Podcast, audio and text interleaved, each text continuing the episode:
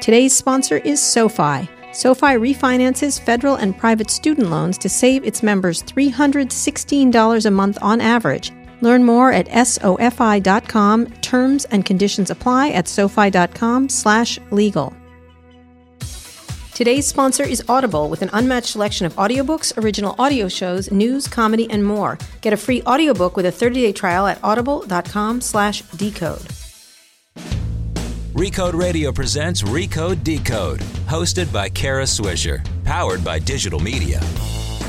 I'm Kara Swisher, executive editor of Recode. You may know me as the leading cause of heart attacks among Silicon Valley executives, but in my spare time, I talk tech, and you're listening to Recode Decode, a podcast about tech and media's key players, big ideas, and how they're changing the world we live in. You can subscribe to Recode Decode at itunes.com slash recode decode, and while you're there, leave us a review. Today in the red chair is Vic Gundotra, the CEO of mobile heart monitor maker AliveCor. Vic is a longtime techie, spending 15 years at Microsoft and seven years at Google, where he is best known as the person who led Google's social networking effort, Google Plus.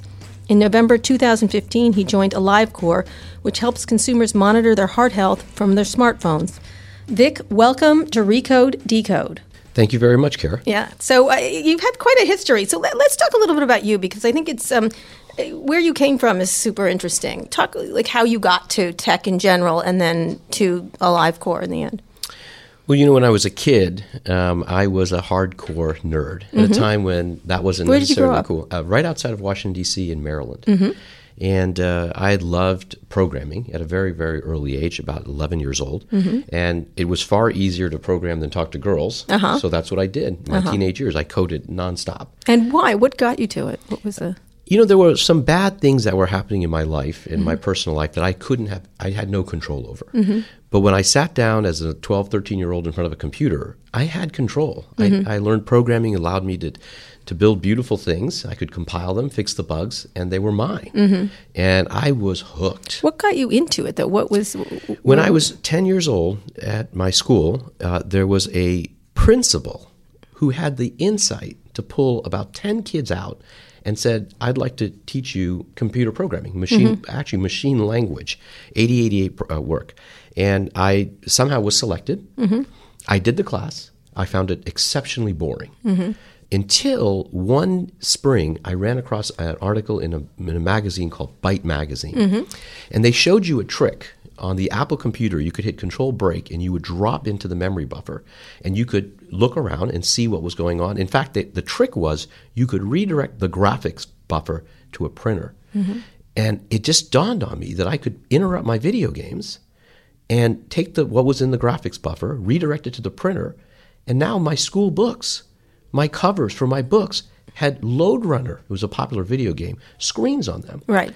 I went to school, and for the first time, mm-hmm. I was cool. Right. Everyone looked over and said, "How did you do that?" Right. And uh, then I remembered everything I'd learned in the machine la- learn, uh, language uh, uh programming class. I understood how to read the memory buffer, and I was hooked. Right. I was hooked. And then you did it on your own, or in I college? did. I did it on my own. I studied mm-hmm. every book I could get. I mm-hmm. learned. I couldn't understand Byte magazine when I was 11, mm-hmm. and one day when I was about 18, I realized I understood every article right, from programming right, to databases. I did it all. So it was a refuge. It was a refuge. It was a refuge. It was and a, a control, refuge. ability to control. It was exactly. And then yeah. when I went to college, I decided. Uh, Where did you go? I was at George Washington University, and mm-hmm. decided to instead to go join Bill Gates at Microsoft. Mm-hmm. My mom was livid. Mm-hmm. I'm Indian. You left school. Yeah, I left school. I, I because uh, were you a freshman? freshman or? Yeah, and, and I, my mom was like, "What is this Microsoft? I've never heard of it." I said, "Mom, I think it's gonna, I think it's going to be okay." When they offered me a position, they said, "Let's talk about your options." Mm-hmm. And I assumed that meant they were going to give me two or three different jobs to choose from. Right. Didn't even understand that meant stock options. Right. Oh, I see. So yeah. how did you? How did Microsoft find you? Were you were you working in the computer lab or? You know, there was some. I guess what happened was because Washington's not exact. Washington D.C. is not exactly. Well, well, what happened was they were just starting up their uh, federal group. Mm-hmm. And um, and I think this honestly, the 80s, 90s. Uh, this is 1991. The group right. was really starting to grow. But what happened was it was concurrent with when IBM was breaking up with Microsoft, mm-hmm. and the headlines in the press were very negative on Microsoft. Right. And I think they lowered the hiring bar. They were desperate to find people. Right. And I think I got in at mm-hmm. a time period during those couple of months when they would take any engineer. Mm-hmm. And I had the right background. And this is before the, the trials and everything. Oh, this is a decade, Yeah, decade before, before, that. yeah. This is this is when Microsoft was very small, and I got in. I don't think I would have been hired at Microsoft later, but I got in and I met the greatest people. Bill, I learned so much from Bill and Steve. Uh, had the most amazing 15 year career there. Ran their developer relations group, which I later applied in driving Android adoption. Uh, but learned about what it took to have a, a developer ecosystem. Remember, Windows was the underdog. OS 2 was going to win. That's right. And so the first challenge I got from uh, the leadership team at Microsoft was how do you get developers to write for Windows when they're all writing for OS 2? Right, right. And we were the underdog, and we helped turn that around and got everyone to write for Windows. And do you do you remember? Did you move to Washington State? Did you? I did. You did. I did. You did. I And moved to Seattle Right away?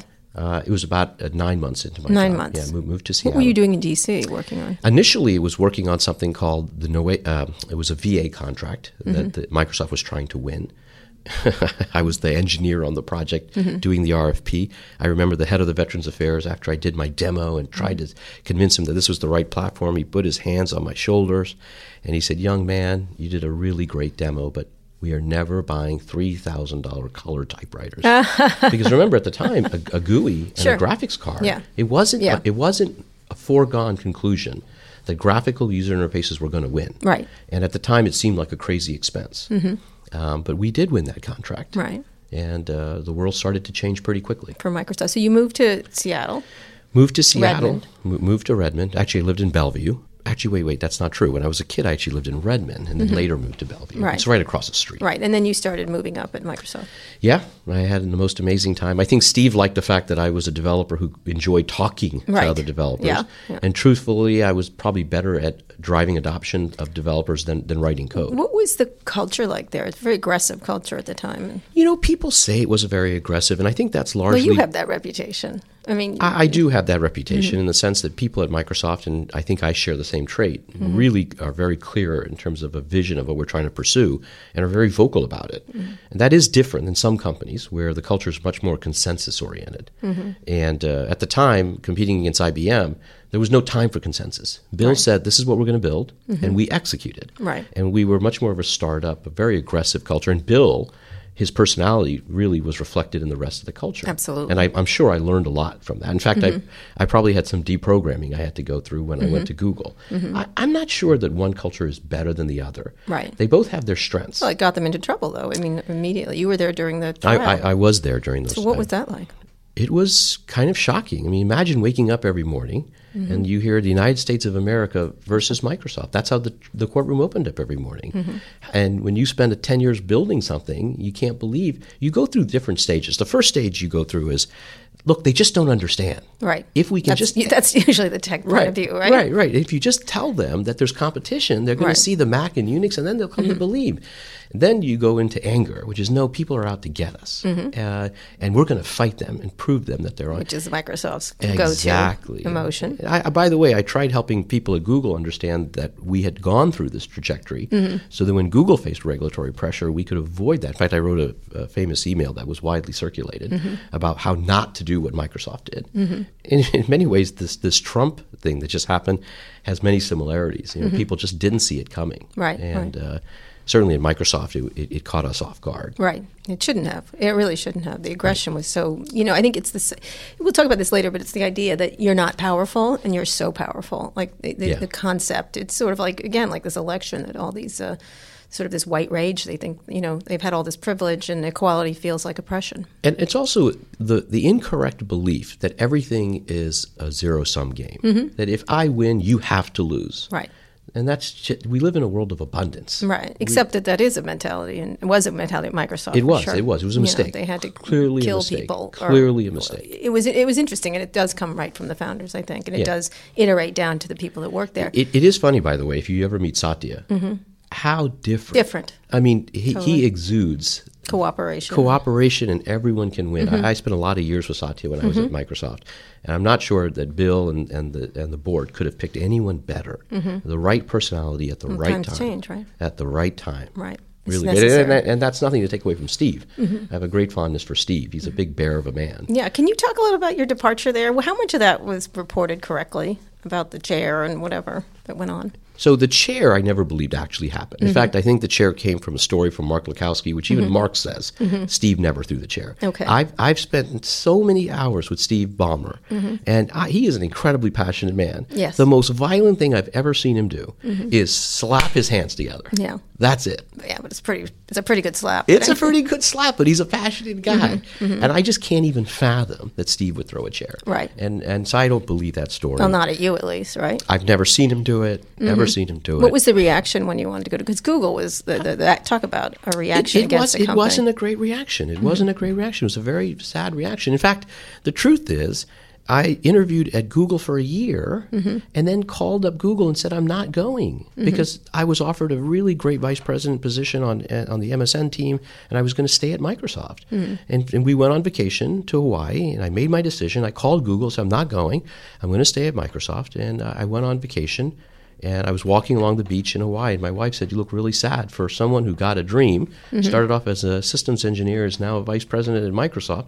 You look sad." And I said, "Why do you Why do you think I look sad?" She goes, "You just look like you're afraid. You're not the Vic I know. Right. You look like you took the the, the safe bet." I Right. said, "I did take the safe bet," and uh, and so uh, she made me reconsider, and I called Google back up. Alan Eustace actually.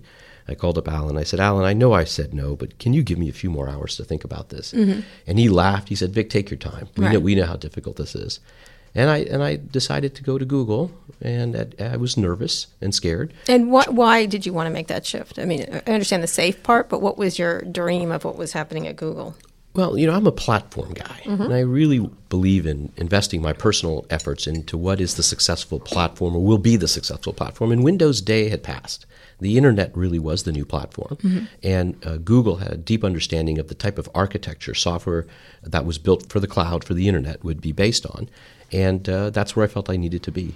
And so you immediately started working on a range of things. I did. The first thing they asked me to do uh, was run all of their developer relations effort. At the time, they really didn't have No. any developer relations group. There was no Google I/O. There was nothing like that. They didn't really even have a platform. And then about six weeks into my job, they asked me to run all of mobile, and so I ran all of the mobile applications. Andy r- ran the Android Right. team, but I was responsible for mobile applications across iPhone, Android, uh, BlackBerry, Windows Mobile, Nokia devices, Gmail. Google Maps, search, everything, uh, and that was quite an amazing role. As mobile was starting to become important. Uh, at, at the time, It really wasn't. Yeah, it, it, it wasn't. When, when Andy and I were working on that, nobody believed we could succeed. Search is where it was. Yeah, I went to Nokia. I Desktop went, search. Yeah, absolutely. In fact, the reason we had a mobile team Mm-hmm. was because the desktop teams just didn't think mobile was big enough. And it's amazing now. Mobile traffic exceeds desktop. Mm-hmm. Yeah. Oh, in, yeah. in most areas. it's and the only so. thing.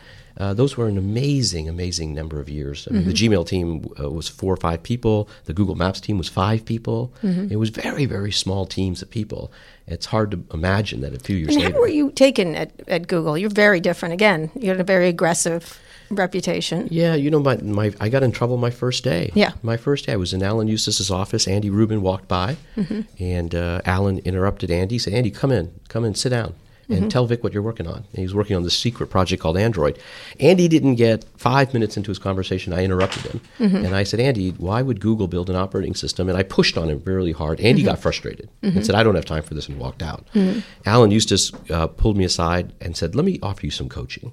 He said, This isn't Microsoft. You should probably let people finish their thoughts. Ah. And I went home. My wife said, How'd your first day go? I go, I got in trouble on my first You're day. an asshole. They think you're an I- I- yeah, I said, I got in trouble my first day. And thankfully for people like Alan, who were amazing coaches. Did you change? You had a pretty aggressive reputation the entire time there that I can recall. you know, I don't know how much people really change. And, and my personality is my personality. Mm-hmm. Though I do think Google is more aggressive than they pretend to be. Like they have a different kind of aggression. It's more passive aggression. Look, when when I was running the mobile teams for uh, Maps, I was pretty aggressive. I mean, Mm-hmm. Right. Mm-hmm. offering turn-by-turn directions for free was a very aggressive thing to do. Um, but we were trying to shake up the industry. Right, Uh, right. Mm-hmm. Google Photos, we were hyper aggressive, Right. Mm-hmm. offering unlimited storage. But I think that's good. I think being aggressive and building products and, and innovating is a good thing. Right. So you moved quickly onto uh, Google Plus. Well, not quickly because I did Yeah. Mm-hmm. mobile until we were about eight billion dollar run rate, uh, and then we decided it was so important we were going to take all the mobile pieces and reintegrate them into the desktop teams. Right. Mm-hmm. And so essentially, at that point, I was out of a job. And Eric said, "Well, you know, let's talk about Facebook." And Right. He brought all the vice presidents together and said, "You have an assignment. Right. Tomorrow, you're all going to present for five minutes on what you're going to go do." Right. And so I sent him a mail, him and Eric and uh, Larry and Sergey, a, a note at 1.30 in the morning and said, if I was king, here's mm-hmm. the 10 things I would do. Mm-hmm. And so we presented the next day, and about a week later, we had a meeting with Mark Pincus. Mm-hmm. Uh, Zynga came in. And in the meeting, Eric turned to Mark Pincus and said, Well, Vic, I want you to work with Vic. Vic's running our social efforts. Oh, And then the meeting ended, everyone left, and only Larry was in the room. And I said, Larry, what was all that about? And Larry kind of laughed. He goes, Oh, I forgot I was supposed to tell you. You're running our social efforts Right, now. right. And so that's how I found out Ah. that I was going to be running so social uh, efforts. what was the fear of Facebook like inside Google? There was a moment there where they just sort of lost their minds. Well, there, you know, there was a period of time when, uh, I mean, Google's all about talent. Right. And when you see very talented people leave for something else, that's cause for concern. Sure. And at that time, we were losing a number of our people to Facebook. Facebook had tremendous momentum.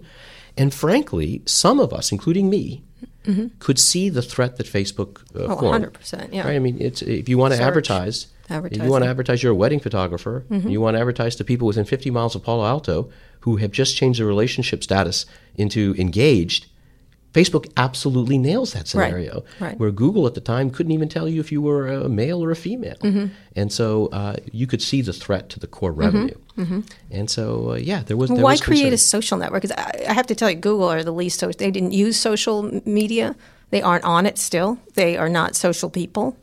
They're, you know, I mean, it's a joke that they're robotic, but they're robots. So, They're- so Kara, I'm not going to argue with you on that point. I'm not going to But argue. you know what I mean? It but was you know, interesting. One thing that social shift. does is if you think about You what, were a good, by the way, you were very good trying to make the case that Google could do it. I remember us arguing a lot Yeah, you know, uh, social is, is important because people will give you their personal information, their name, Mm-hmm. Right. where they live, their relationship status, if you provide value. Mm-hmm. What is the value that Facebook provides? It allows you to connect and share photos with your friends. Mm-hmm. It allows you to stay connected. And, and in exchange for that, you're willing to, to trade off some information. And that information is extremely valuable. Right. And so I think that's at its very core level. That's why uh, we were trying to do that. And what did you all get wrong now that you look back at it? I think you hit on it. I think you actually hit on it. You can't build a product that everyone doesn't use. Mm-hmm. If you you know you you know you don't have all the engineers using social, then you're not you're going to miss some of the nuances. Mm-hmm. Right. And it turns out building social is very difficult. Right. Right. You can't Uh, force social. You can't force it. There's subtleties to human behavior and connection that you got to have social people working on social products. Right, right, And if you don't have that, then Yeah, I remember at the time. I think doing a story saying showing that no Google executive used any social network. It was For the record, I. I had seven million you followers, tried. You and so I was quite proud. This was on Google Plus. Google Plus, yeah. Yeah. And so, uh, what do you assess? What do you, when you look back, and then we're going to get into what you're doing now because it's a, a total shift. It's a complete shift. It's sort of. It's a platform. You're in a platform. But, that's right. That's right. But um, how do you assess the success or not success of it? Where is Google's nowhere in social that I can tell.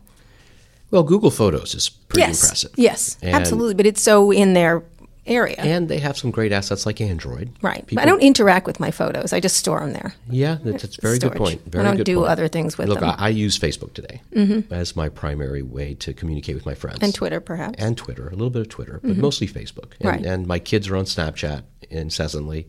Uh, and so, So what does Google Instagram, do? Just as like, nah, like let's just give it up and focus on cloud and First, first of all, Sundar Mm-hmm. is, you know, like we were talking about Satya being a big change. Sundar's a, a tremendous, another lovely guy. he's another level, tremendous product visionary guy. Mm-hmm. I mean, think about what he led with Chrome. Mm-hmm. How is Google going to produce a browser that beat a browser that shipped in the Absolutely. operating system? Yet he was able to accomplish that. So I worked with Sundar for many, many years. He is brilliant at bringing people together without the confrontation. In fact, I think he's much better at leading Mm-hmm. without confrontation than probably anyone I know. And so he has got a big challenge now. How does he keep Google continuing to move? You know, he, he inherited a ship that was already on fire. Right. He had to keep it going. Right. And he's done that. Mm-hmm. You know, at least Satya had a, had a ship that had kind of stalled. He had to get it going. Right. Uh, you, in many respects, Sundar's job was even harder. Mm-hmm. Expectations to keep Google going. And I think his shift to really focusing on the next big platform which is cloud. which is artificial intelligence. Artificial intelligence, cloud, And he, sorry. he he has done that brilliantly. Mm-hmm. And he's really pivoted the company, got everyone to rally towards a common cause, a common architectural framework, and he's made it available to even my small company. Mm-hmm. We're building on TensorFlow, Right. And so That's fantastic. If you Right. win developers, you win the platform, you're going to be protected in the future. And Sundar deeply gets it.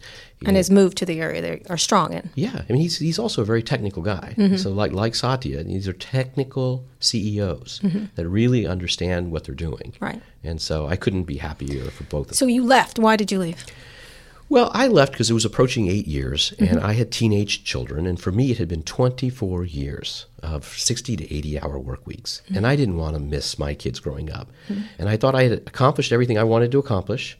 I wanted to shift the focus of my life, and it was time for me to move. And I, and and I did that. I left. I thought honestly, I thought I was going to be re- retired. In the, in the sense of the word of not working professionally for a living forever. And you had you thought about doing a fundraising. You do the typical thing. You all go around and decide what to do. So that was widely reported, and I never, never ever considered it. I know I never- called you about it. I don't think I reported it. I it. never did it. No, I, I traveled the world with my kids, Mm-hmm. and uh, I took photographs. And I had, it, you know, it turns out it took me more than a year to recover from Google. I didn't realize how burnt out I was. Mm-hmm. Right. And uh, it turns out building Google Plus in particular Mm-hmm. was extremely stressful. And uh, getting a year to be with my kids and you know taking that opportunity was a was a wonderful thing. And then you happened upon this. Well, my friends told me they said, "Vic, you're you're going to be bored. You can't just take photographs and travel. You're going to want to do something." And I was convinced they were wrong. I didn't realize I was burnt out. I didn't realize it took about a year until those feelings of leading software teams, building software, really came back, and they came back in a big way. And I thought about what do I want to build. And as I was thinking about that, uh, Vinod Khosla, who's relentless, He is. Never give him your phone number. Never if give you him want it. something. Oh my God, I can't even tell you how many times he called. Mm-hmm. He called over the course of the year so many times that the phone would ring. My wife would see it. Friday night, 7 p.m. is when he would call. We were at Mm-hmm. a dinner.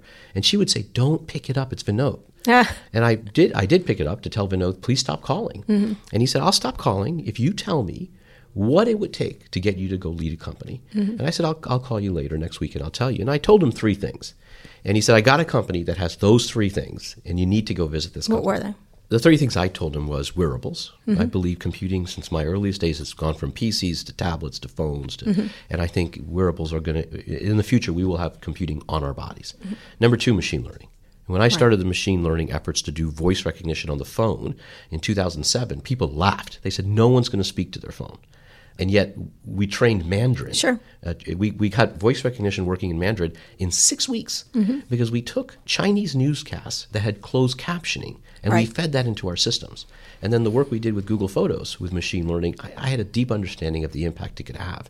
And so that- Wearables, machine learning, and and number three, I wanted to do something that I got up on Monday morning and Right. jumped out of bed to go Not do. a photo service. I don't want to go optimize YouTube watch time for 7% more this quarter. Right. Right? And so why not? It's so meaningful. All right. so you got to this company. I got right. this company. When we get back, we're going to talk about this company, which is a how do you describe it? it's a digital health company based on machine learning. Machine learning. All right. It's called AliveCor. AliveCor. All right, when we get back, we'll talk more about that with Vic Gundotra. This show is brought to you by SoFi, and today I'm talking to Alina Lucas, a member of SoFi's Entrepreneur Program. SoFi is a new kind of finance company pairing great service with low rates. The Entrepreneur Program is just one of its awesome member benefits, providing entrepreneurs with an opportunity to pause their student loans while they launch their businesses. We're here with Alina Lucas, and her company is called Utility API. Uti- wow, that's a catchy one. I know. So, how did you get started? well, I wanted to be part of renewables and climate change and figured out the one way to do that is with technology. So, what does that mean? We get data out of utilities for solar and storage companies. Right, and then sell it to them? Yeah. I uh, you know, went to school to go build a better life for myself. I want to make the world a better place, uh-huh. and I'm pretty terrified of climate change, and uh-huh. I wanted to do something about it. So, how did SoFi help you get this? Did you consolidate your loans, or what happened? Yeah, consolidated and got a better rate. The fact that they have a career services department, that's my favorite part. 'Cause mm-hmm. Shouldn't a student loan company want you to Yeah. pay off your student loans and have a career? Putting yourself out there, I'm in control of my own career uh-huh. instead of some reorg in some corporation putting Right. me out of work. Learn more about SoFi and student loan refinancing at SoFi.com. That's S O F I.com. Terms and conditions apply at SoFi.com slash legal. We're here with Vic Gundotra, who was a former Microsoft and Google executive, a very high ranking Google executive who's in charge of Google Plus and, and mobile there for many years. And now he's doing something else, which is a digital health company, which is a big shift, even though it isn't, but it is. You were doing these things at Microsoft and Google, versions of these things, which are platforms, machine learning, AI. But you've moved into devices and to health. So can you explain? You, you wanted to get up in the morning and do something meaningful, presumably. Yeah, you know, heart disease is a really big deal. Yeah. You know, uh, more people die you have family members? I do. My father had two heart attacks in front of me. It's one of the reasons why I'm doing this. One evening after I left Google, my brother came up to visit from Southern California with his wife and his kids. So my dad came over.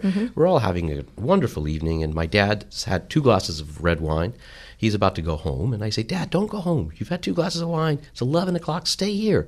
And he says, Where am I going to stay? The house is filled with guests. I said, mm-hmm. Stay upstairs in the den. Mm-hmm. No one slept up there before, but he says, All right, all right, all right, I'll stay. And a few hours later, about 4 a.m. in the morning, he bangs on my door, which happens to be right next door to the den. Mm-hmm.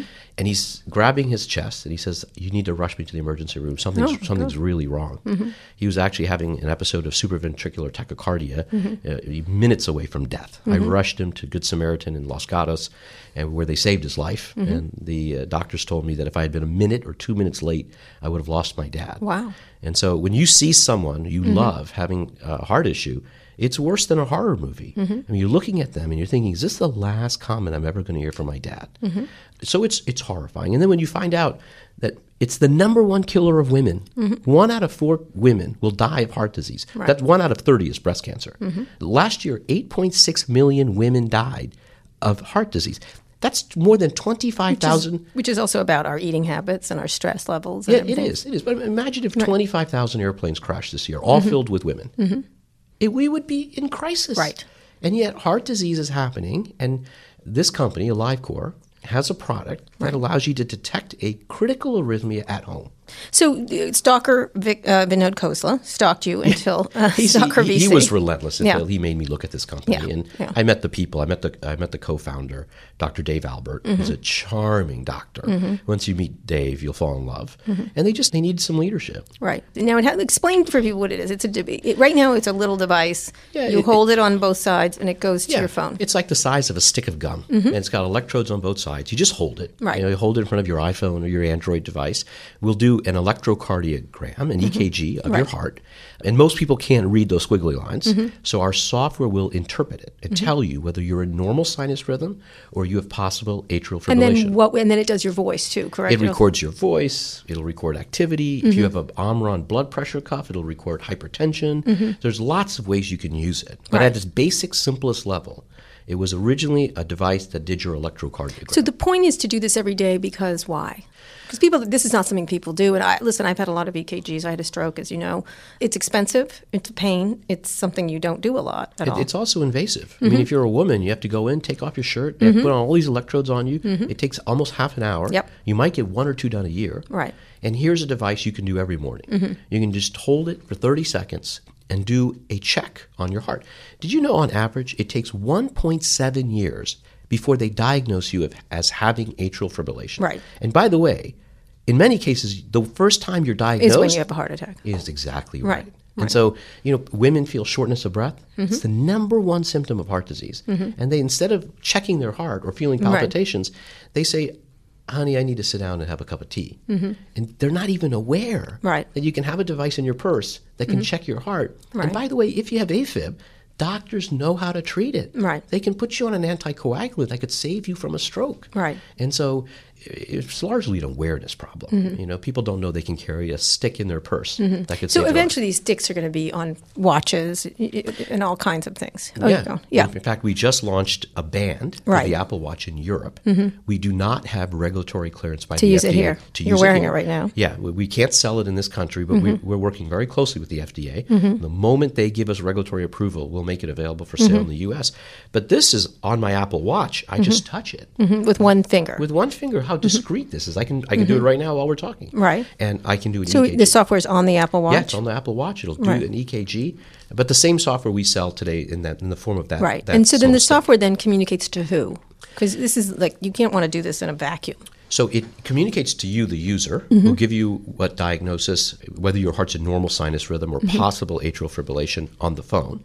In addition, we provide an option on the phone, two options. One option is to have a physician that you pay for do an overread of the rhythm mm-hmm. strip. And you can pay $19 and have a doctor review this immediately. Another option is for you to email that, your rhythm strip, to your physician. Mm-hmm. And we see many patients do that. Right. I mean, I get emails every day from people who've been affected by this device. Mm-hmm. I got one last night. Right. That they had AFib and they didn't know it. I got an email. I could read it to you, but the email basically from last night says a 69 year old man from uh, a small coastal town in California says he bought the device because his wife, his cardiologist, wife's Yeah. Mm-hmm. cardiologist, told him to get it. It helped her. She went into AFib and was in the hospital for two days. Mm-hmm. Uh, but two days ago, he was feeling sick. He Mm-hmm. thought it was indigestion. He pulls out the AliveCor device. It says his heart rhythm is not normal. He calls 911. They rush him to the hospital where he has a massive heart attack, Oh. 90% blockage. And he writes us a note that says, Thank you for saving my wife's life and my life. And so we get mails like that every day. Right, Right. So the concept is is not sort of a you know a lot of this stuff in wearables has not really hit very big. There's there's a lot of there's a lot of them. Most people find them useless for the most part, and and the Apple Watch has been somewhat of a disappointment for a lot of people. Why do you think that is, and where does it go? Because it seems like finding your steps or calling an Uber just seems kind of pointless. It doesn't even work the Uber part, but you know where does this go with these wearables? Because wearables is an important part of your business. Yeah, I, I think in terms of wearables, we're mm-hmm. at the early days. Mm-hmm. We're largely where smartphones were before the iPhone. Okay. Smartphones were out there, but they only represented one or two percent of the usage mm-hmm. until the iPhone happened. Right. It wasn't that smartphones had the had the form factor wrong. It's just that the software experience wasn't right. Right. And to a large extent, that's where we are with wearables. The form factor is right. But we haven't hit the software experience that makes it something you have to have. Right. Fitness products are nice. We're mm-hmm. not a fitness product. We're an FDA cleared, uh, clinical grade product. That's Right. very different than a Fitbit. I think the issue with some of these uh, fitness products is that once you use them and you know what 10,000 steps are, you know what that feels like, it's over. Right. And so It also uh, doesn't tell you anything. It doesn't say, ah, you ate this donut this morning. This is why your blood sugar is. And by the way, you need to get up and do this. It should be more prescriptive, I A- guess. Absolutely. And, and we are absolutely going to get there. Let me just ask you a question. Mm-hmm. What do you think uh, is going to be more accurate? Getting an EKG at your doctor's office once or twice a year, Mm-hmm. or having an electrocardiogram of your heart every day. The second, excuse me, obviously. Yeah, and imagine what Right. Mm-hmm. machine learning can do. When machine learning has millions, we have, we now have over 10 million EKGs. So you signed a deal with the Mayo Clinic. Explain that. And they're giving you money, which you're not going to tell me how much it is, right? Yeah, they've, they've invested in our company Mm-hmm. in a pretty significant way. And that deal is incredible. I mean, the story of what's going on there. So let Mm-hmm. me tell you the story. People's electrical current can be interrupted, including in their heart, Mm-hmm. if their potassium levels get out of whack, either too high or too low. They call that hyper or hypokalemia. It's a life threatening condition. And today, people who are on dialysis often will have this happen to them Mm-hmm. and, and they'll die. Uh, or, or renal or heart failure patients, lots of conditions can cause this. The only way to check your potassium levels today is to get a blood test. It's not an expensive blood Mm-hmm. Right. test, 100 bucks. They do a blood test and they check your serum. Expensive for some people. For some people, it is, but if it's a life threatening condition, you do it.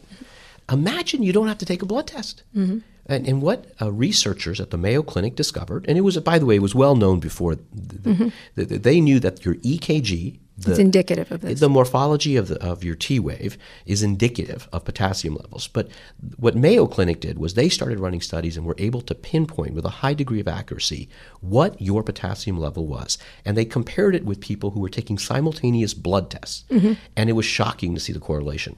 They used our device in, in those studies. And so we were naturally the right fit for them to go partner. And we have a much bigger machine learning team. And so the concept is to take all these EKGs and then blood tests, because now you have a blood pressure cuff, and find other things. Absolutely. Absolutely. I, I know, I'm convinced, we, we, we've already seen early indications that hidden in your EKG are Mm-hmm. other vital markers, maybe for potassium, but there's likely other things there as well Right. that humans cannot If they're see. taking them every day, if you're getting it. even if they're not taking them every day, once we have a signature of what you are, Mm-hmm. uh, then based on millions of other samples, the machines are likely to be able to see things that humans can. No human doctor can look at an EKG and tell you with a high degree of accuracy what your potassium level is. Right. But the machines might be able to do so. Right.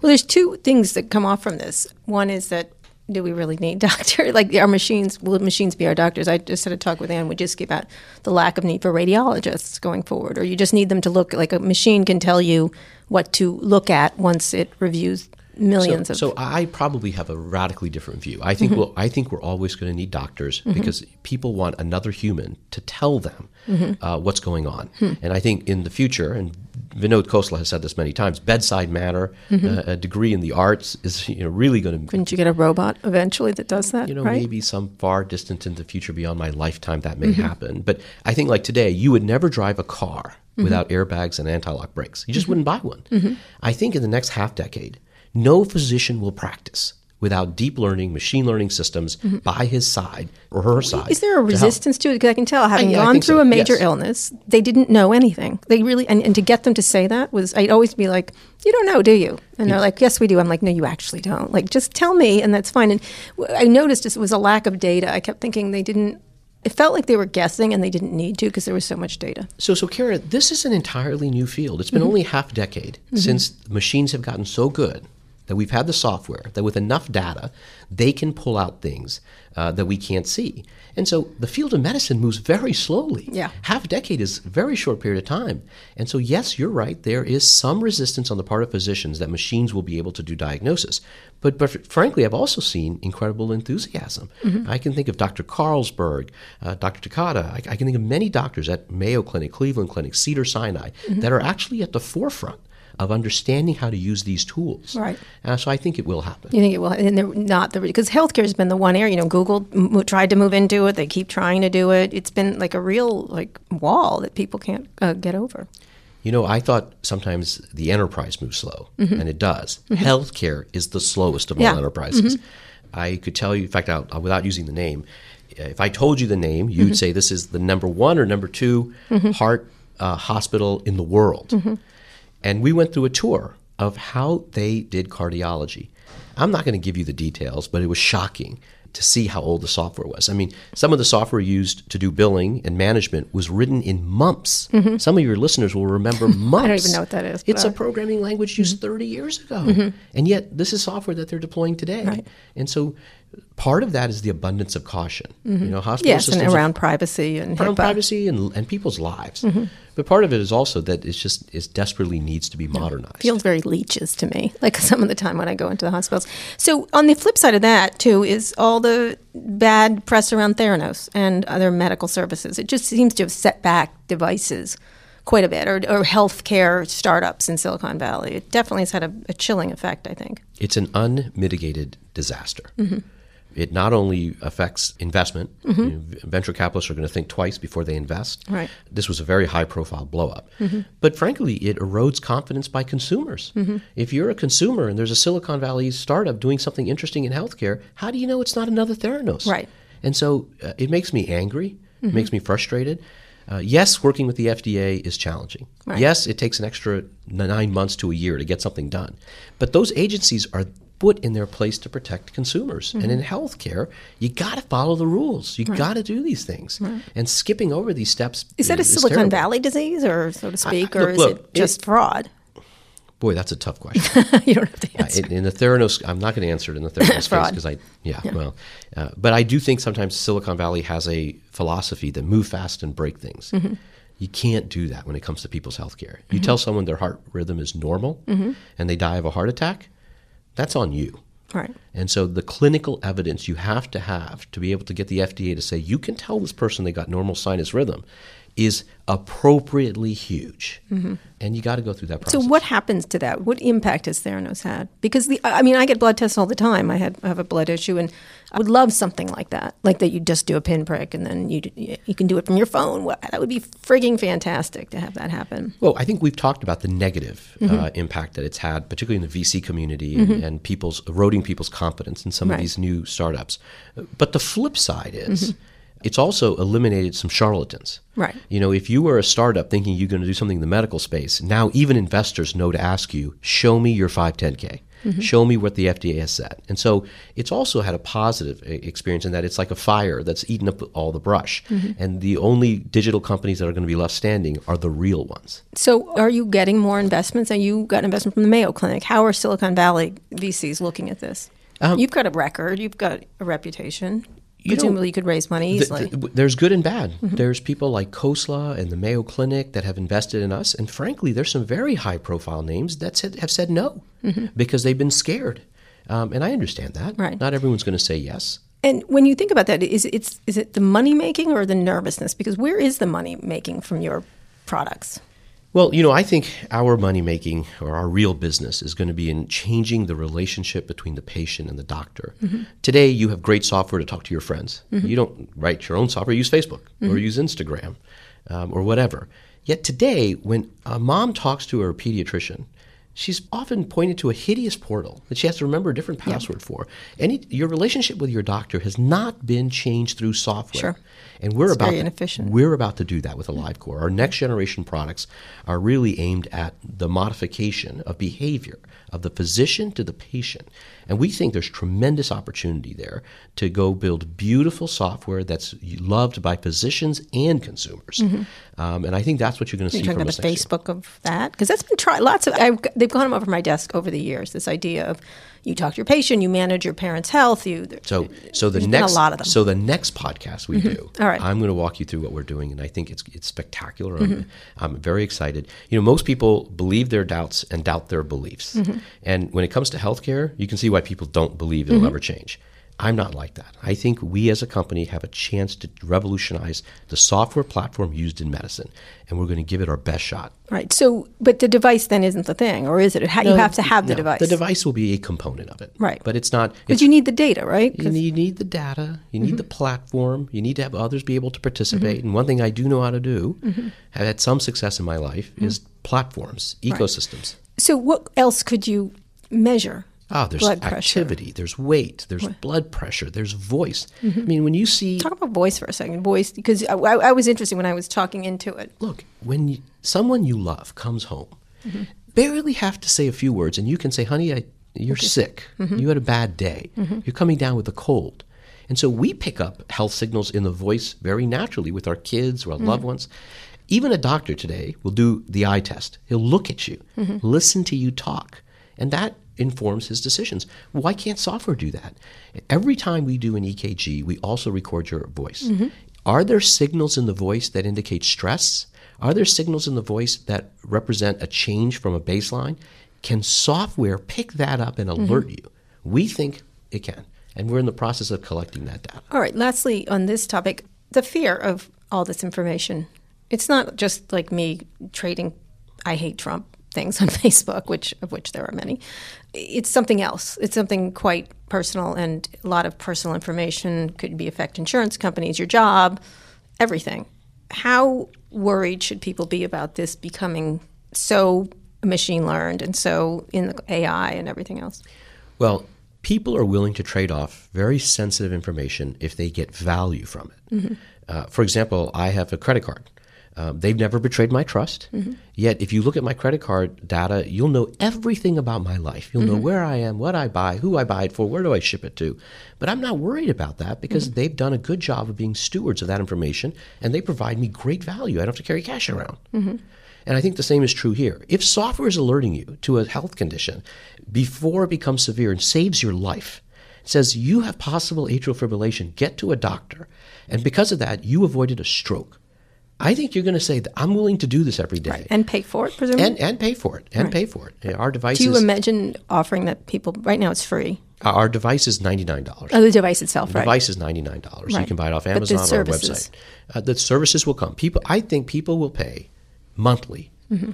for less than the cost of an office visit to have the machines be your first line of defense. Yeah, I would love never go to a doctor again. All right, we're here talking with Vic Gundotra, who is the CEO of AliveCor, which is a digital health company. He was a former Google and Microsoft executive.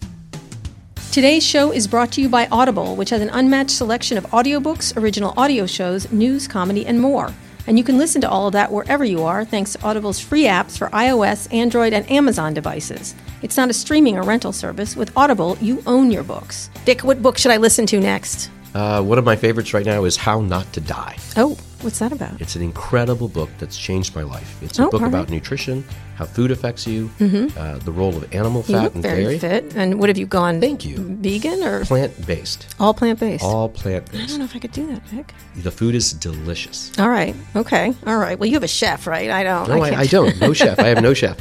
All right. When you become an Audible member, you get a free book every month plus a 30% discount on all regularly priced audiobooks. Audible is offering our listeners a free audiobook of your choice and a free 30-day trial membership.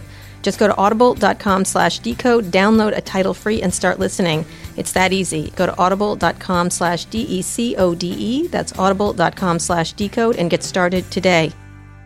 We're here with Vic Gundotra, former Google and Microsoft executive who is now CEO of AliveCor. And we've been talking about digital health, machine learning, AI, and where it's going. Um, but I want to talk a little more broadly, Vic, because you've had like a big seat to a lot of changes. Where do you see Silicon Valley right now? Because again, healthcare is not something they've been, to me, Silicon Valley has been, I always say it's big minds chasing small ideas. And this is a big idea. This is why I want you here to talk about this. Where do you see Silicon Valley right now? And then maybe in the age of Trump, too, because things are going to change drastically, I think.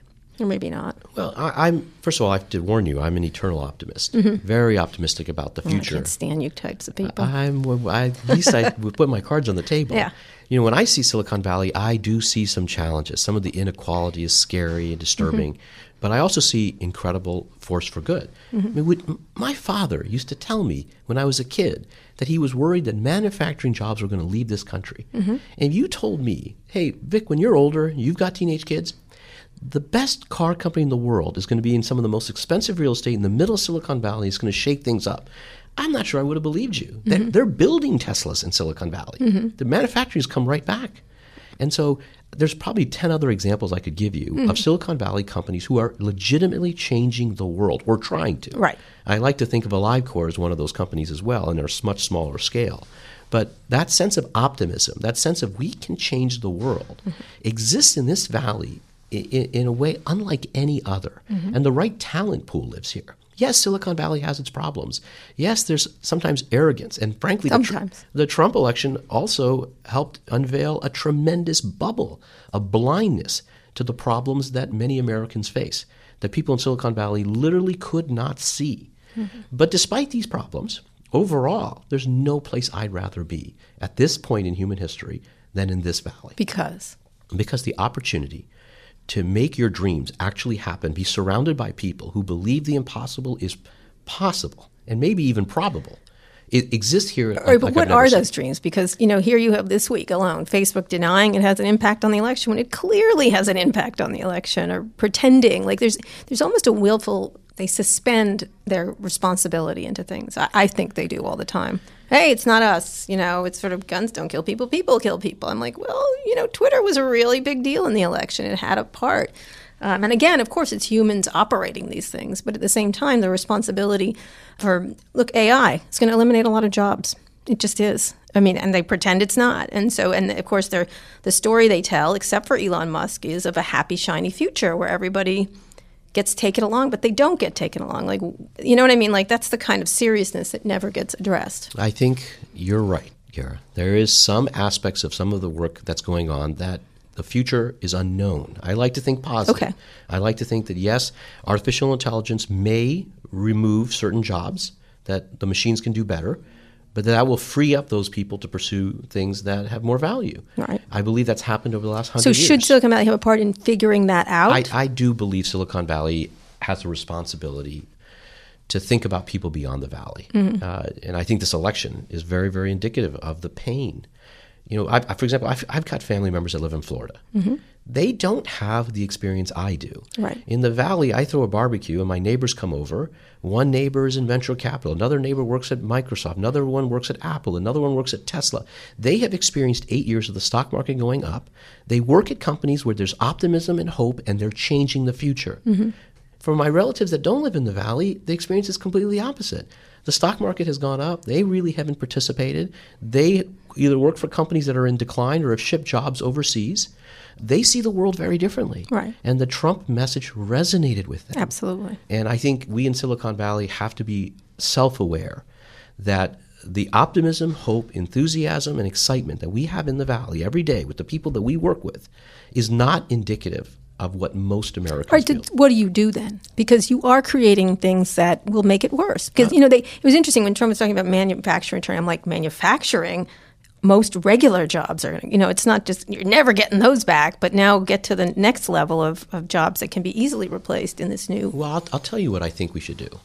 The first thing we have to do is be open to other viewpoints. I mean, I was shocked during the election how many of my friends would refuse to follow any of the sites that were conservative, like Drudge Report, one of the mm-hmm. most trafficked sites in the world, mm-hmm. and yet my liberal friends would not read it. Right. Well, how can you understand the other side? Mm-hmm. Just like some of my conservative friends wouldn't read the New York Times. Right. You got to have an open mind. Well, there's a little difference between Drudge Report and the New York Times. well, I be mean, clear. it depends who you ask, right? it uh, depends who you ask. well, okay. right? I like my facts, so you know. Well, I'm I'm a big supporter of the Yeah. New York Times. I've Mm-hmm. posted many times on Facebook, so I, I certainly believe in great journalism.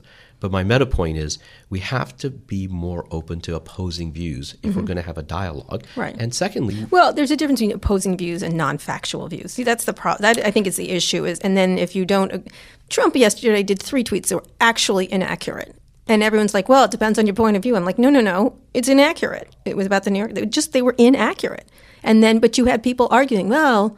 That's your point of view. I'm like, no, no, they're actually inaccurate. So it's I, I, almost I saw impossible. those tweets. I saw those tweets. I know what you're talking about. It's yeah. impossible to to see someone's point of view when they're just factually inaccurate. yeah. So give me some things that they could do. Well, I would say two things. The first I just mentioned. I think Silicon Valley Mm-hmm. So needs listen. to be, and listening means you don't demonize someone in your office who says they're a Trump supporter. Mm-hmm. Right. Mm-hmm. I mean, those people got so afraid they stopped talking, and then thus the polls were wrong. They expressed their opinions when they felt safe in the voting booth. Mm-hmm. That's our fault. That's our fault for making them feel so uncomfortable they were not able to speak at barbecues about what they believed. I have a friend. He's uh, Mm-hmm. started, a very prominent friend. Started speaking up for Trump, and the entire party shut him down. And he just, I saw him, I saw him withdraw. That's our fault. Right. We have to be able to dispassionately listen as much as possible and say, why is this person, who I believe to be intelligent, why is some significant percent of the country believe this way, support this person? Why? What am I missing? Um, and the second thing I would say is we've got to stop using derogatory names for each other. Mm-hmm. And when President Obama got elected, and I think it was Mitch McConnell who said, Our first job is to make sure he doesn't get elected to a second term, mm-hmm. I was appalled. Mm-hmm. That was obstructionism at its core. Right. But we can fall into the same trap. I mean, we demonize large groups of people as being stupid, uneducated, uh, ignorant. That doesn't help the country. And we need a period of healing. We need a period where we try, as hard as it is, to understand the opposing view, begin a dialogue without name calling, and see if we can come together. We have to come together. All right, but let me make give a counter argument. The other side doesn't do that. They play dirty. Yep, you're right. They don't do it, Guess what? Hmm. Leadership means doing the right thing. except when you get killed. you know what I mean? Well, like they, you're right. That's the if, thing. If we get killed, then that's a whole other issue. But I think the, the time is ripe for leadership and for people to stand up. We can't follow the same uh, model that Mitch McConnell did. Right. What are we going to be obstructionists now? except that that won the presidency. Yeah. Well, You know what I mean? Like you sort of sit there and say, "Well, we shouldn't play dirty." I'm like, well, maybe we should play dirty. well, I guess I gave you my personal yeah, We- no, we- we- but I get it. But but again, when Silicon Valley is making these things, should we bring manufacturing back to this country? For example, I should we should. Apple have a plant here? I believe we should. If it's possible to do so, Mm-hmm. we should try. Elon Musk proved it was. Good for him. Look at what he accomplished. Okay. He did the impossible. Somebody told you you're going to open up a car plant in Silicon Valley. Mm-hmm. You're going to build cars. I would have giggled. Right. I would have said, You're crazy. Do you know what labor costs in Silicon Valley? Mm-hmm. And yet, somebody with enough vision and robotics, I toured the factory, took my breath away. Right. The robots were walking, passing me, were moving around me. It's incredible. And so, our core asset is we dream big here. And so, when you say bring manufacturing back, let's dream on how to make that happen. All right. And what what happens in this administration? Say with the FDA, for which is critically important to you.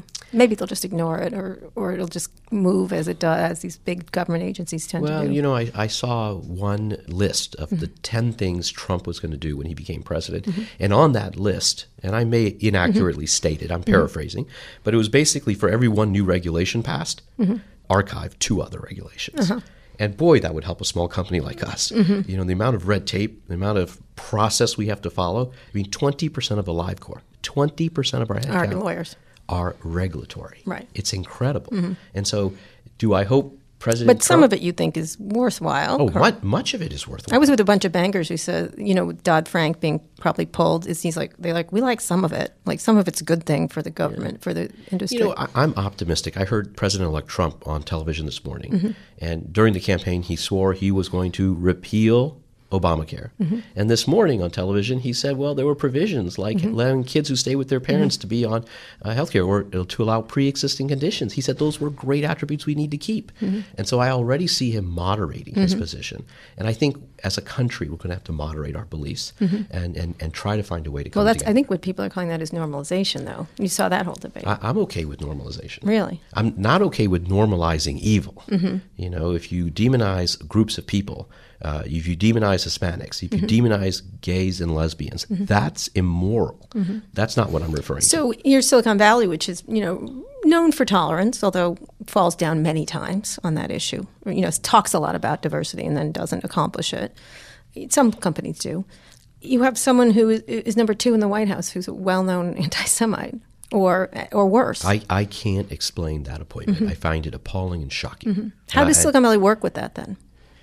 Well, maybe Silicon Valley won't work with certain people. Mm-hmm. And I think uh, President elect Trump will figure out who uh, is the appropriate representative for Silicon Valley. I mean, certainly Peter Thiel, for example, Mm-hmm. uh, understands the culture here. He might be a great place to start. And who else?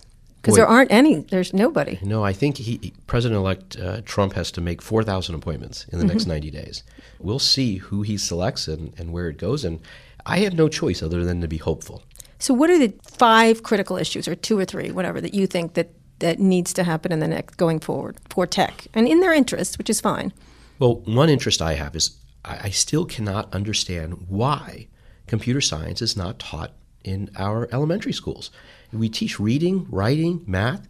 I happen to believe that it's fairly obvious that computer science, not just programming, mm-hmm. I mean application design, architecture, mm-hmm. the cloud, that this should be taught from sixth grade onward. Mm-hmm. And I think it's a national imperative that young men and women, young girls and boys, are taught this as important as math and science. And uh, I think it's crazy that we're not doing that. That's one issue that's very, very near dear to my heart. Number two is climate change. We cannot have a Republican Senate and House and President Trump move backwards on climate change. Mm-hmm. This is insane thing that we could do to damage our grandchildren, not our lives. And so those are two areas that I deeply care about, and, mm-hmm. and I, I think we have to continue fighting. And what about for Silicon Valley? I think Silicon Valley, those two issues, those two issues Immigration? I- Immigration as well. Immigration, but immigration, I think, is such a hot buzzword. I'm not sure how much we're going to make change for. Does the average American understand that the visas that we grant to highly skilled people is what Silicon Valley? And by the way, that's self-serving. We're doing that so we can get the talent to help our companies. Mm-hmm. So what? Right? It's not like it's for bad things. It's not, I mean, like, what, what was it? I think it's- What was it's- the number of companies that have been founded by immigrants in this, Silicon Valley? It's like enormous. It's a huge number. Right. It's a huge number. Right. And so, but if I have to prioritize, I prioritize uh, teaching computer science at a younger age, climate change is two things that personally I, I'm going to pour my heart into. And then lastly, topics like encryption and privacy and, and things like that. You worked on all those things. I did. I did. What do you think Silicon Valley needs? Well, I think there's issues of what Silicon Valley can do to innovate, and then there's issues of public policy. Mm-hmm. And I think the area of encryption, security, strengthening the internet, dealing with hackers is moving at a rate that's too fast for public policy. Mm-hmm. And so I have very little confidence that public policy will deal with this. Our fundamental infrastructure, the protocols used for the internet, they themselves are not secure. And uh, we have to rethink how we harden these systems. I think Apple is doing a great job here with mm-hmm. some of the uh, differential privacy innovation that they're driving. But it will be innovation from companies like Apple, Google, others that will lead us to a more secure, better encrypted uh, uh, model. And I think Silicon Valley is taking the lead here. I mean, the iPhone is very, very difficult to crack. Yeah. But I hear they're coming up with more stuff that is going to be absolutely uncrackable at some point. I believe they'll they'll continue to work on improving those things. All right, last question. I'm going to go through some companies. What companies do you think of the big companies are still sort of super competitive right now? I'll go through them. Apple. Just want your thoughts on each of them, and we'll finish up with that. I think they're facing their challenges. Which are? I think Steve's been gone for a long time now. And I say, who is going to step up and lead innovation? Innovation Mm-hmm. I is. Mm-hmm. not removing ports. Real What? innovation. That was courage, Vic. All right, Google. Leadership is often the best indicator of whether a company is going to be competitive. And I would say, look at Sundar and you make your judgment. Mm-hmm. Okay. I'm very positive. Microsoft. Once, same thing. Spend 10 minutes with Satya. Look at how much he's changed the company in such a short period of time. And uh, that kind of bringing people together is going to give Microsoft a shot. They still have their challenges. But, you know, a year ago, Microsoft was irrelevant in my life. Today, I've got Microsoft Word on my iPad. I use Microsoft Outlook as my primary email client. They're It's a ma- good email. they- It's a great email client. So they are coming back by being pragmatic. And uh, once again, huge uh, credits to Satya. Facebook? Don't ever count Zuckerberg out. No. I've had a big position in Facebook to, since I left Google. I've probably my largest personal position. It was was Facebook at You twenty big eight. joke, Vic. Well, I, bel I believe in social, and Yeah. Zuckerberg has executed on product improvements. Yeah. Remember when we thought it was crazy he bought Instagram? Yeah. And look at look Oh, how I well. didn't think it was. Yeah, he's he's Yeah. done an amazing job. So uh, go back to leadership, execution, product focus. Mm-hmm. Zuckerberg has it. What about Uber? Wow, that's a tough one Because? because I, you know, if you say the innovation is the great software experience, then yes, they've they just recently, I think Yeah, last week, improved their better. app. And as long as they Mm-hmm. keep on improving, you're going to be fine. And then there's a question of is it a zero sum game? You- Will you have a competitor like Lyft? And if Lyft is strong enough, then how do you maintain margins? Mm-hmm. So the future of Uber is a little less clear to me. Uh, Mm-hmm. That's a very good point. That's yeah. an excellent point. Yeah. Snapchat? uh, my kids, that's their primary news source. They spend more time on Snapchat than all other forms of media combined. Yep. So that's a pretty good indicator. Did you ever see that coming? No, nobody did. I was skeptical. Eric Schmidt kept telling me I was overly skeptical and I was wrong. Turns out Eric was right. Mm-hmm. Eric. Eric Eric. was right. Eric, I'm not going to ask. Oh, last two. Twitter? Product innovation. Where is it? Mm-hmm. Right. Where has it been for the past three or four years? Yep. I come back to show me how fast the product's innovating. Mm-hmm. And if your company has product constipation, nothing comes out for years. Product constipation. not not a good place to be. yeah, then I'm not going to mention Yahoo, I guess. Vic, you were one inside Google who took Marissa to task, as I understand it, but I don't need you to comment on that. No comment. No comment. And then the last one, all these telecoms buying these things like Yahoo and AOL and the rest. The telecoms have woken up. Mm-hmm. They suddenly realize their asset that they need to have is software. Maybe too late. Maybe too late to build Maybe those too assets. late. They may be too late. We'll see what Verizon can do. But Mm-hmm. uh, the Facebooks of the world, the Googles of the world, these are the ones with software platforms. Right. And that's what's changing the world. Right, right. All right, last question. What company do you think I'm not paying attention to that I should, besides AliveCor? Besides AliveCor. Very good. Um, boy, that's a tough question because you are really on top of these companies. It's hard to see that you'd miss one. Hmm, I might. I don't think I have a really good answer to that All right. question. Well, anyway. All right, Vic Gundotra, thank you so much. It's great talking to you. Thanks for coming by. Thank you, Kara. And I'm going to take my EKG later. I do do use it every day. It's really interesting. I think it's having had a stroke. I really do think it's important to keep on top of that. And I'm eager to see what it actually helps me with else besides the one thing, which will be interesting. But I might get your blood pressure cuff too and see Great. how that works. Thank you. If you enjoyed this interview as much as I did, be sure to subscribe to the show. Be the first to listen to future episodes or catch up on previous episodes, including some really fantastic interviews I've done with 23andMe CEO Anne Wojcicki, Pokemon Go creator John Hanke, and Khosla Ventures partner Keith Rabois, just to name a few. All those interviews and more are at recode.net slash decode. Now that you're done with this, why not try one of our other podcasts? Recode Media with Peter Kafka comes out every Thursday. On Fridays, I host Too Embarrassed to Ask along with Lauren Goode of The Verge. And on Recode Replay, you can find audio from our events like the Code Conference, Peter Kafka's Code Media, and Jason Del Rey's Code Commerce. Thanks for listening. Thanks also to Digital Media, which distributes this show. This has been another episode of Recode Decode. Remember to subscribe to the show and leave us a review at itunes.com slash recode decode. I'll be back here on Monday with another great guest. Tune in then.